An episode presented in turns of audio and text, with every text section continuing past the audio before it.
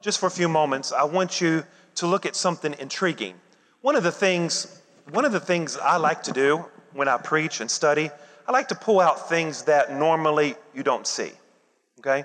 Now, I don't claim to be the world's greatest preacher or theologian by no means. And that statement is not false humility. I just don't claim to be. But I do love the Word of God, and I love finding nuggets in the Word of God. I really do. And I love to discover things that I could put to use in my life. And, you know, I love all types of preaching. I love topical preaching. I love expository preaching. I love narrative preaching. There's many different ways you could preach a sermon, but I'm, I'm convinced that the best way to preach a sermon is the way that Jesus preached. And Jesus always preached from a story. And he took a story and, and, and, and relayed a story. There was a story within a story. I think that's the best way to do it. So tonight, I want you to see something in the book of Genesis, chapter 5, that reveals the redemptive plan of God. Genesis, chapter 5.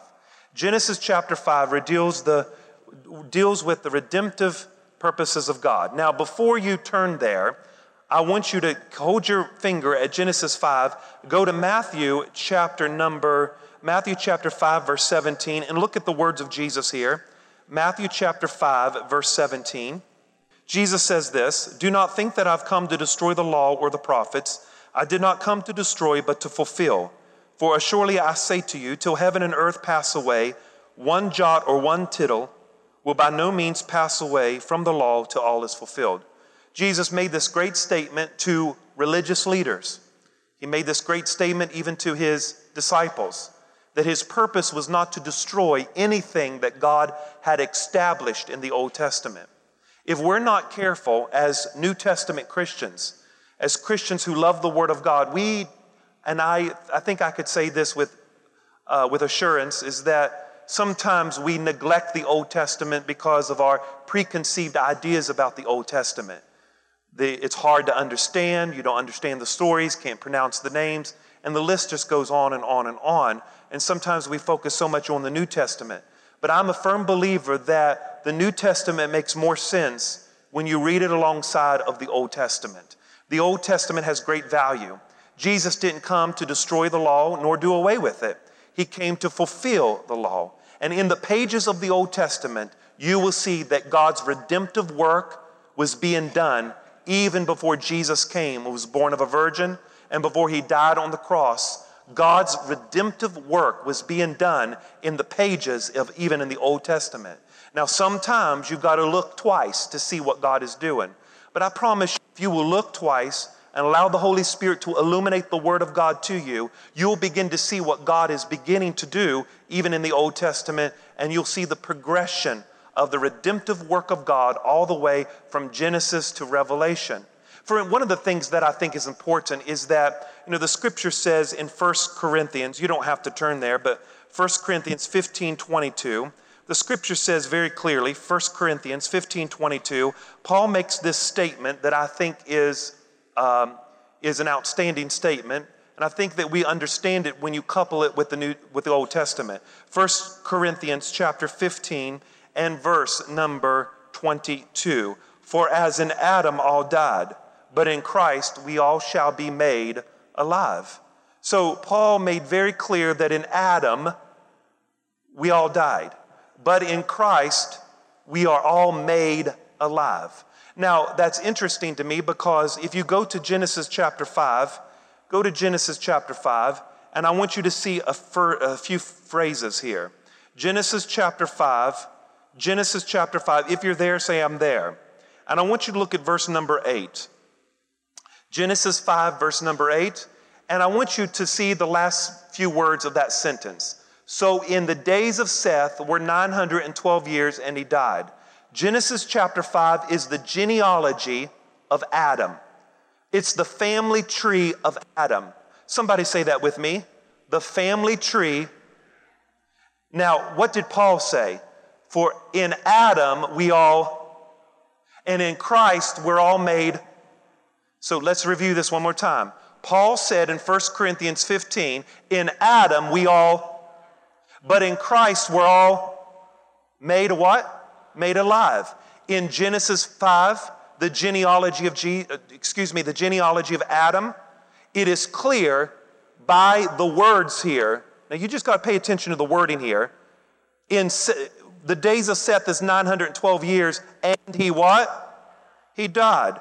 You go down and you read verse number verse number 11, and this just gives a description of all these people. Verse number 11. So in the days of Enosh was 905 years, and he, somebody say, and he died. Look at verse 14. So in all the days of canaan was 910 years, and he, he what? He died. Verse number 17. So all the days of Mahalalel were 895 years, and he died. What do you think the Old Testament is clearly indicating to us? I know they're dying a physical death. But there's a spiritual application here. Paul said, In Adam we all, come on, all together. In Adam we all, but in Christ we're all made. In Genesis chapter 5 is the genealogy of Adam. And look at the phrase here so and so begot so and so, and he.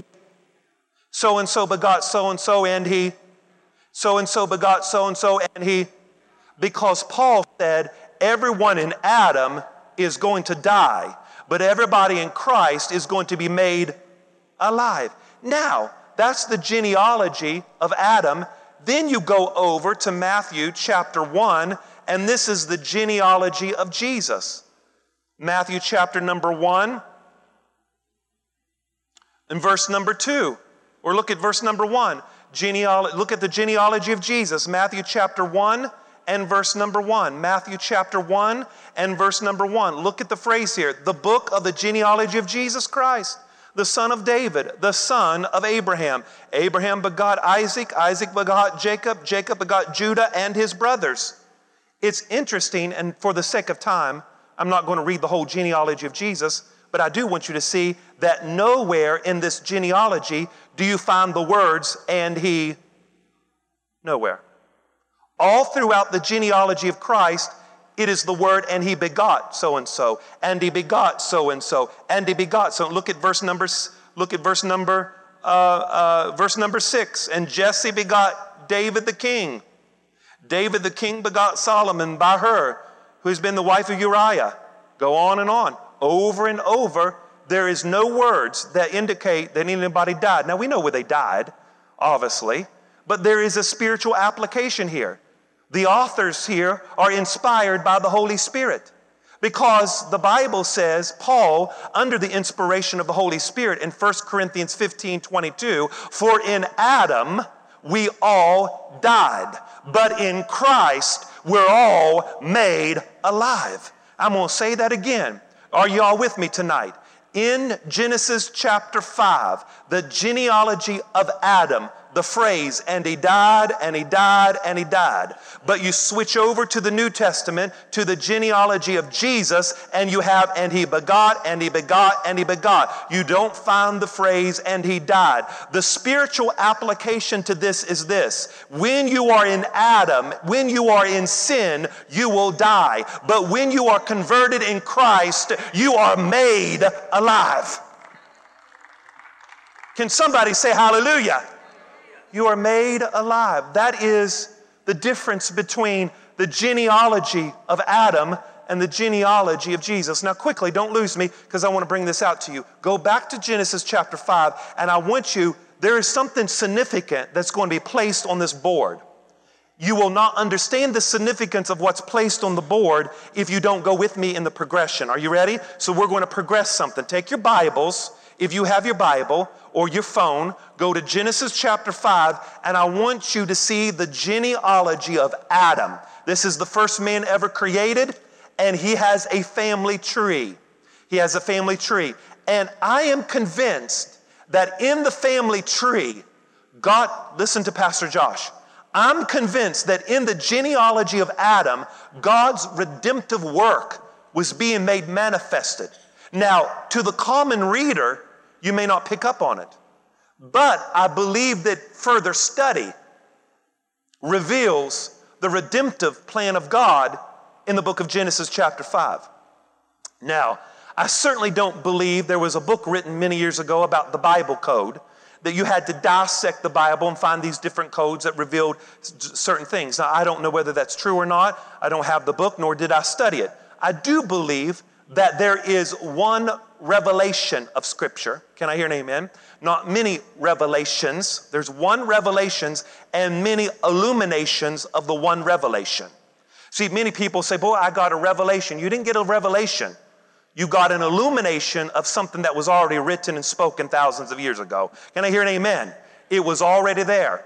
You know, it's kind of like you read something and tell somebody, and they're like, Yeah, I've already saw that years ago. But you didn't see it because the Holy Spirit brought it to your mind and to your heart. So you had an illumination of the one revelation, all right? One revelation, not the book of Revelations, it's revelation, right? It's not Walmart's, it's Walmart. Can I hear an amen? Look to your neighbor and tell your neighbor it's Walmart, not Walmart's. Okay, now let's just go on. oh, gosh. Oh. So here, here we go. You ready? Genesis chapter 5. And I want you to see something.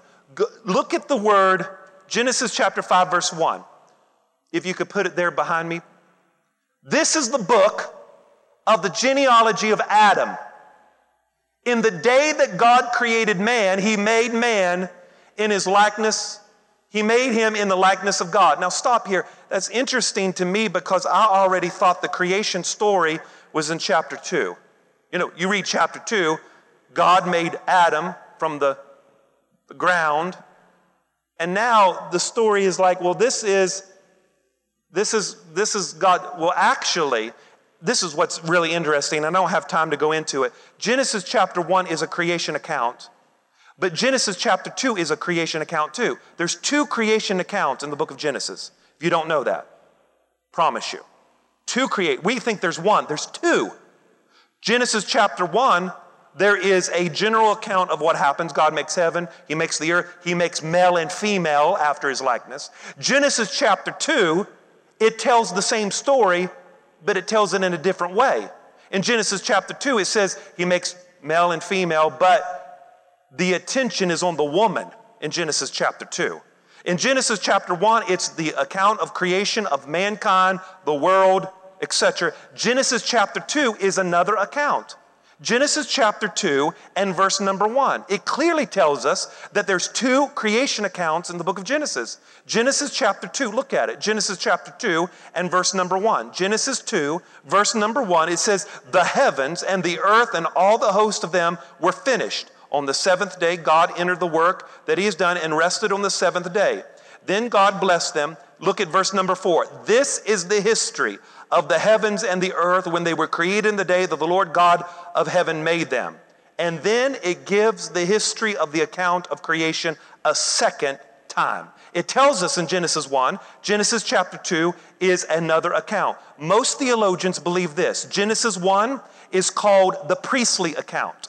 Genesis 2 is called the Yahweh account because the Hebrew word for the name God is Yahweh in Genesis chapter 2, verse 4, the Yahweh account. Genesis 1 is the priestly account because it's seven days, and in those seven days, it's systematic in what God was doing. And he tells the writer here is telling the story. Genesis chapter 2 is a Yahweh account, another account of creation where the woman is God's focal point and not necessarily the man.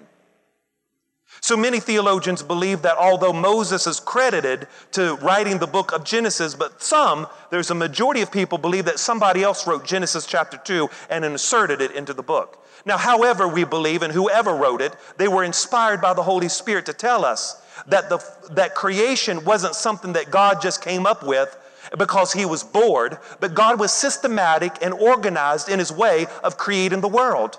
He took his time creating mankind, and especially he took his time creating woman, God's masterpiece, in Genesis chapter 2, verse number 4. And all the women of the church, throw your head back, throw your arms up, and say, I know you're preaching now. So let's look at it. Genesis chapter 5. Genesis chapter 5, verse number 1. This is the book of the genealogy of Adam. Everybody say Adam. The word Adam is the Hebrew word which means man. Everybody say man. It's also the Hebrew word which means red clay. So there's two words there man, humankind, red clay. Several different Hebrew words for this. So what I want you to see is the Hebrew word for Adam, Adam, is the word man, red clay, or humankind.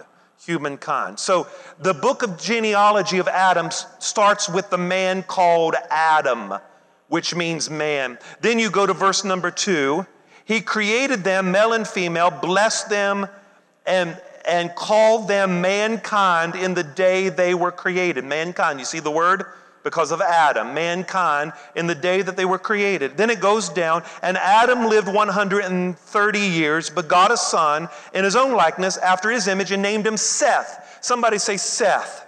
Seth is the Hebrew word which means appointed, appointed. Somebody say appointed. Now, why is Seth, why is Seth appointed? Because you remember Cain killed Abel, and Satan got into this, this, he got into the genealogy here. He got into the family tree. Because the enemy understood the prophecy of Genesis chapter 3 and verse number 15 that the seed of the woman would crush the head of the serpent. The enemy understood the prophecy, so what did the enemy do? The enemy got into the family tree and he possessed Cain to kill his brother Abel. Abel's blood cried out from the ground.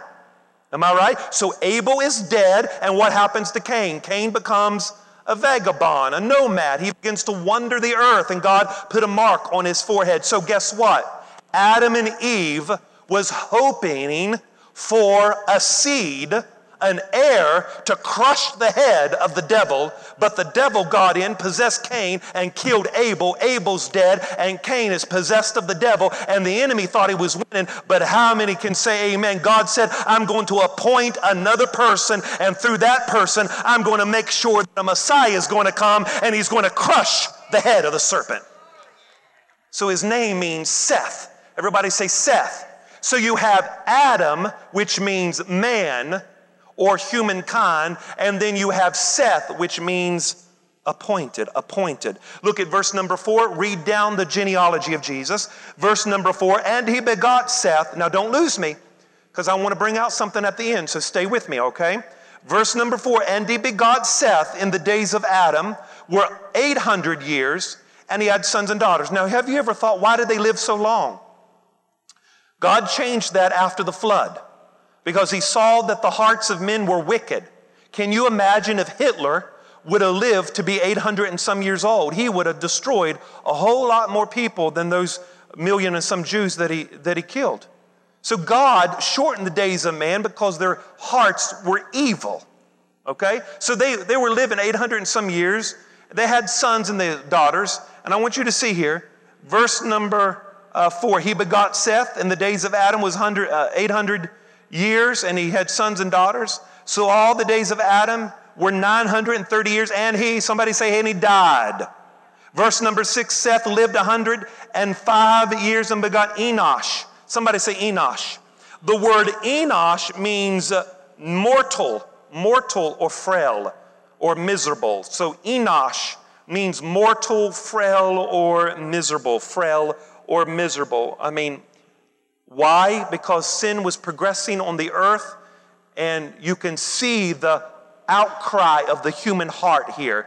Because names in the Old Testament symbolize always something, okay? Can I hear an amen? I mean, nowadays we choose names. We name people after cars. We name people after all kinds of things.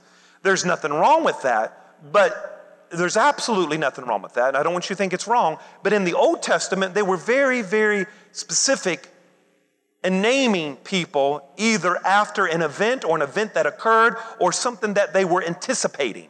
And so you could see the cry of what's happening here in the human heart. So Enosh means frail or miserable or mortal. Now go on, go on. So you have Enosh. This is the genealogy of Jesus. Verse number seven, Genesis chapter 5, verse 7. And he begot Enosh Seth lived 107 years, had sons and daughters. Verse number 8. So all the days of Seth was 912 years, and he died. Somebody said, and he died. Somebody said, and he died. Enosh lived 900 years, 90, lived 90 years and begot Canaan. Is that right? 90? 90 years and begot Canaan. I look at that and I say, there is hope for Josh Pennington. I'm just joking. So, you know, the scriptures can really encourage you when you read it. Can I hear an amen?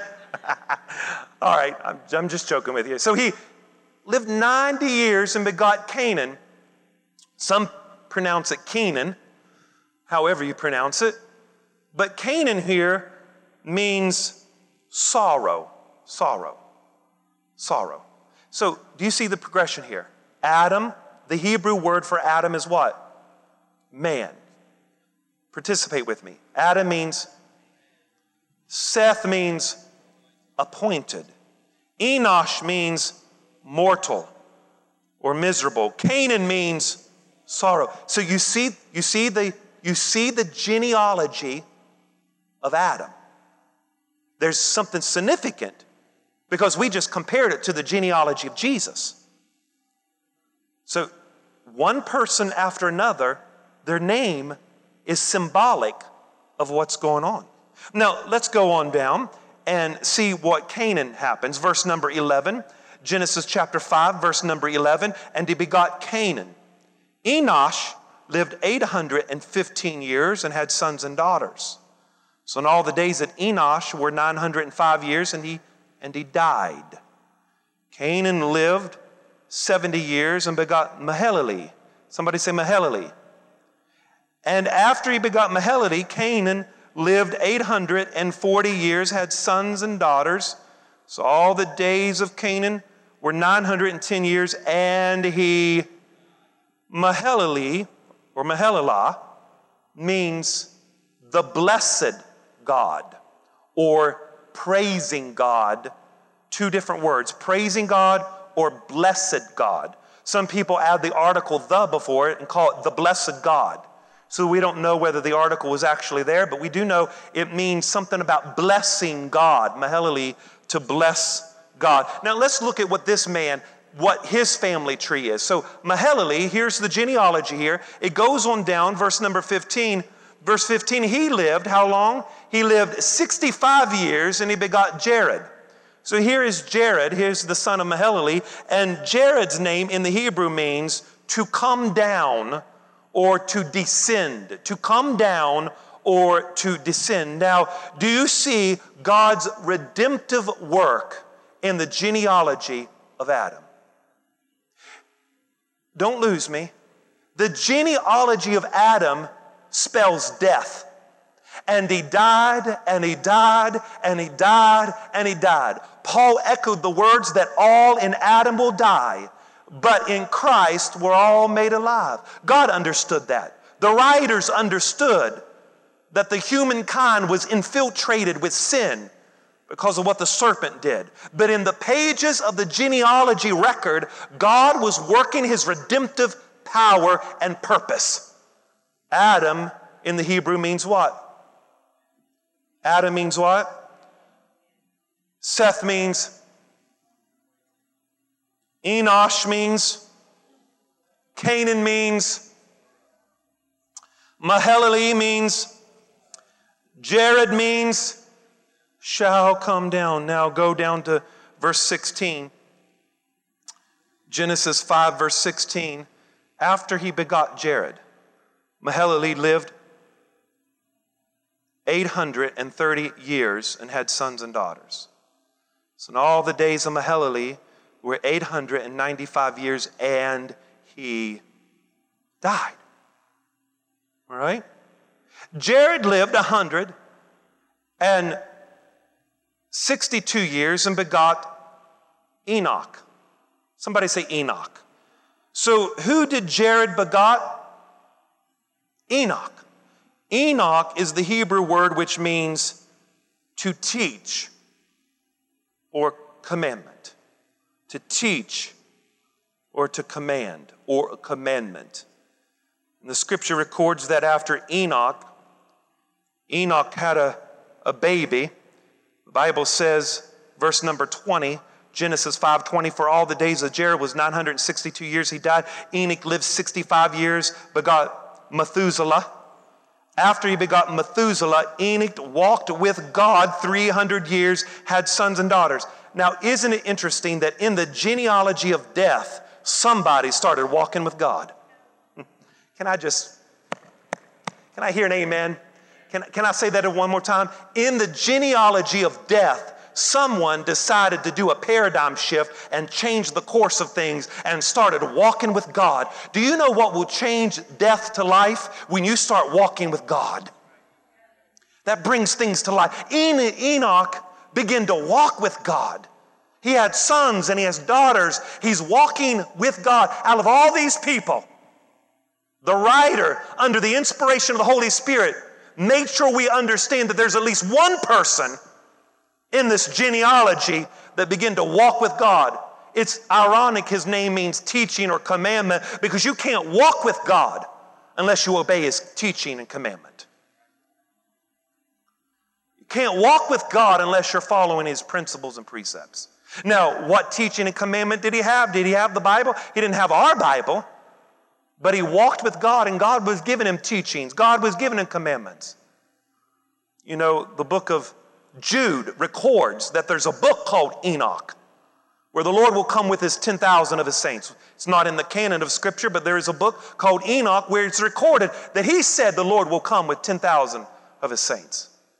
So he's walking with God, Enoch. Enoch. Methuselah, he has Methuselah. Can I hear an amen? He has Methuselah. Methuselah is recorded as the oldest man who ever lived. Is that right? Before I move on, look at the phrase in Jude. If you could do that bow for me. Jude, verse number 14. Enoch here. Now, I just think I need to mention it before I go on. Enoch here is mentioned in the book of Jude. There's not much mentioned about uh, not, there's not much mentioned about Enoch, but Jude, under the inspiration of the Holy Spirit, mentions this man and says, Now Enoch, the seventh from Adam. He said he prophesied about these men, saying, Behold, the Lord comes with 10,000 of his saints. How did he know that? Because he was walking with the Lord and the Lord revealed it to him.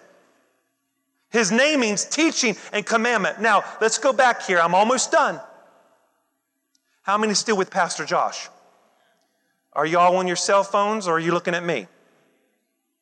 Are y'all with me? Are y'all with me? You ready for it? I just want to know if you're with me. How many say I'm with you, Pastor? Okay. You're not bored, are you? Okay, good. So, Methuselah is the word which means his death shall bring. His death shall bring. Now, isn't it interesting the reason that Methuselah, his name means his death shall bring, is because the flood of Noah never occurred until after Methuselah died. So his very death brought destruction. So when Methuselah died, then God brought the flood right after Methuselah's death there was a great flood. Now, isn't it interesting? I'm sure people back then, if they knew about it, if Methuselah got sick, they're like, dude, you can't get sick because if you die, God's going to flood the earth. You know what I'm saying?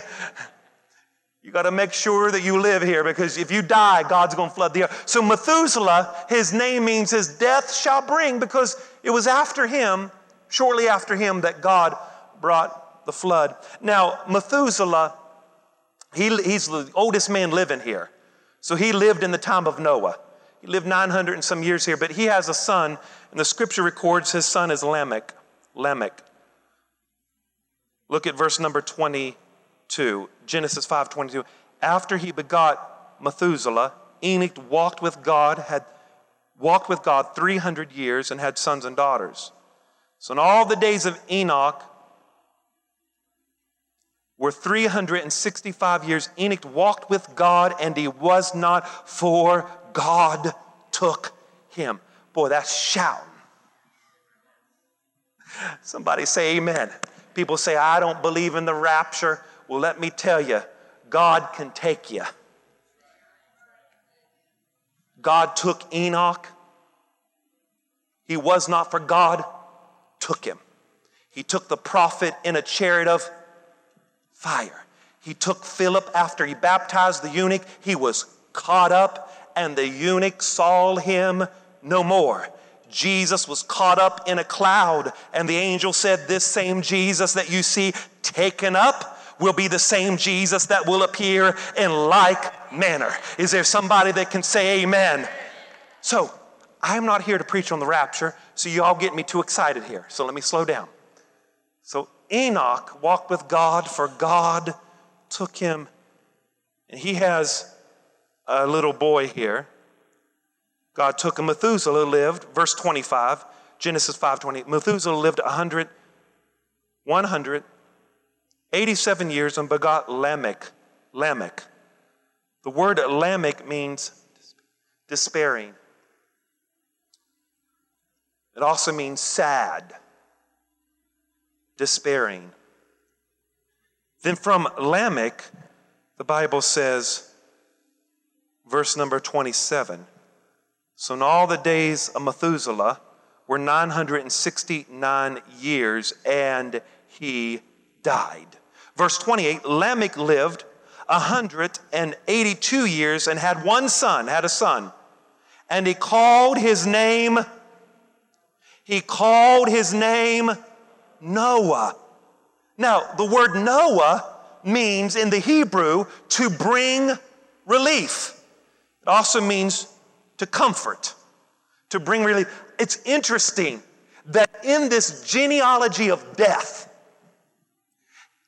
and look at it in a spiritual sense here. We know, we know people die physically, but you see that there's a spiritual application here that in Adam we all die. But you see that there's a paradigm shift here when people begin to call on the name of the Lord. Noah begins to find favor in the sight of God. Why? Because somebody in their recent lineage made a decision to turn to God. Can I tell y'all something? You may not think you're making any difference, but you are making a difference in your genealogy. Can I hear an amen? You are making a difference with your sons and your daughters. I am proud of these parents tonight bringing their children to church. You may feel weary and tired, but what you are doing, you are raising up Enochs and you're raising up Noahs who are seeking the Lord. You are turning this generation of death, you're turning around, bringing them into the house of God and raising up life filled, spirit filled Enochs and Noahs who will serve God even in a generation of death. Thank God for parents faithfully bring their children to the house of God. It's once a week, folks. It ain't gonna kill you. Once a week. Remember, let's not make let's not make out like it's a burden. once a week. So You see the progression here? These are the Hebrew words. Can you first? Adam, man. Seth, appointed. Enosh, mortal. Canaan, sorrow. Mahalalel, the blessed God. Jared shall come down. Enoch, teaching. Methuselah, his death shall bring. Lamech the despairing, Noah rest and comfort. God was saying in a generation of death, in a generation where people are following self gratification, in a generation where people are running after the world, I am preparing somebody that's going to come and he is going to come. The blessed God shall come down. He shall teach, and his death is going to bring rest and comfort to those who are despairing. That right there is the gospel in the book of Genesis. The gospel is found in the genealogy of Adam. Man was appointed he was created. He is mortal. He is full of sorrow. But there is a blessed God that shall come down. He shall teach and he shall bring life and rest and comfort to those who are despairing. Woo! Somebody help this preacher tonight. Clap your hands for the blessed God that shall come down and bring us help. Right? In the book of Genesis, God is saying, I am preparing myself to come and intervene in a generation that has followed their own selfish desires and gratitude. I'm going to come down and I'm going to teach them, and my death is going to bring those despairing people rest and comfort. Hallelujah. Somebody wave your hand and say, Thank you, Lord. You see, what are you saying, Pastor Josh? I am saying that there are some things that your head cannot understand or reason. Some, there are some things you can't calculate. So that's a faith walk. There are some things you can calculate. There's some things you can plan. You should plan to the best of your ability. There are some things that is a sacrifice. Sacrifices sometimes are senseless. It doesn't make sense. Sometimes God causes us to walk through this journey, even though the journey seems like it's despairing, and the journey seems like it's sorrowful, and the journey seems like it's not worth living. And God is saying that you're only looking at it from your perspective. Because I have a different perspective that I see this thing. People get mad at God. You know why people get mad at God? It's easy to get mad at God. It's easy to become frustrated. It's easy to say, it's easy to have those feelings. The only reason we have those feelings because we're mortal. We're human and we don't see the whole picture. We don't understand everything. We're, God was working even in the genealogy of Adam. For Paul echoed the words, In Adam we all die, but in Christ we all shall be made alive. Man was appointed to be mortal, full of sorrow. But the blessed God came. He came down. He taught us. And his very death brought rest and comfort to those who are despairing. Father, thank you for your word. Thank you for your love.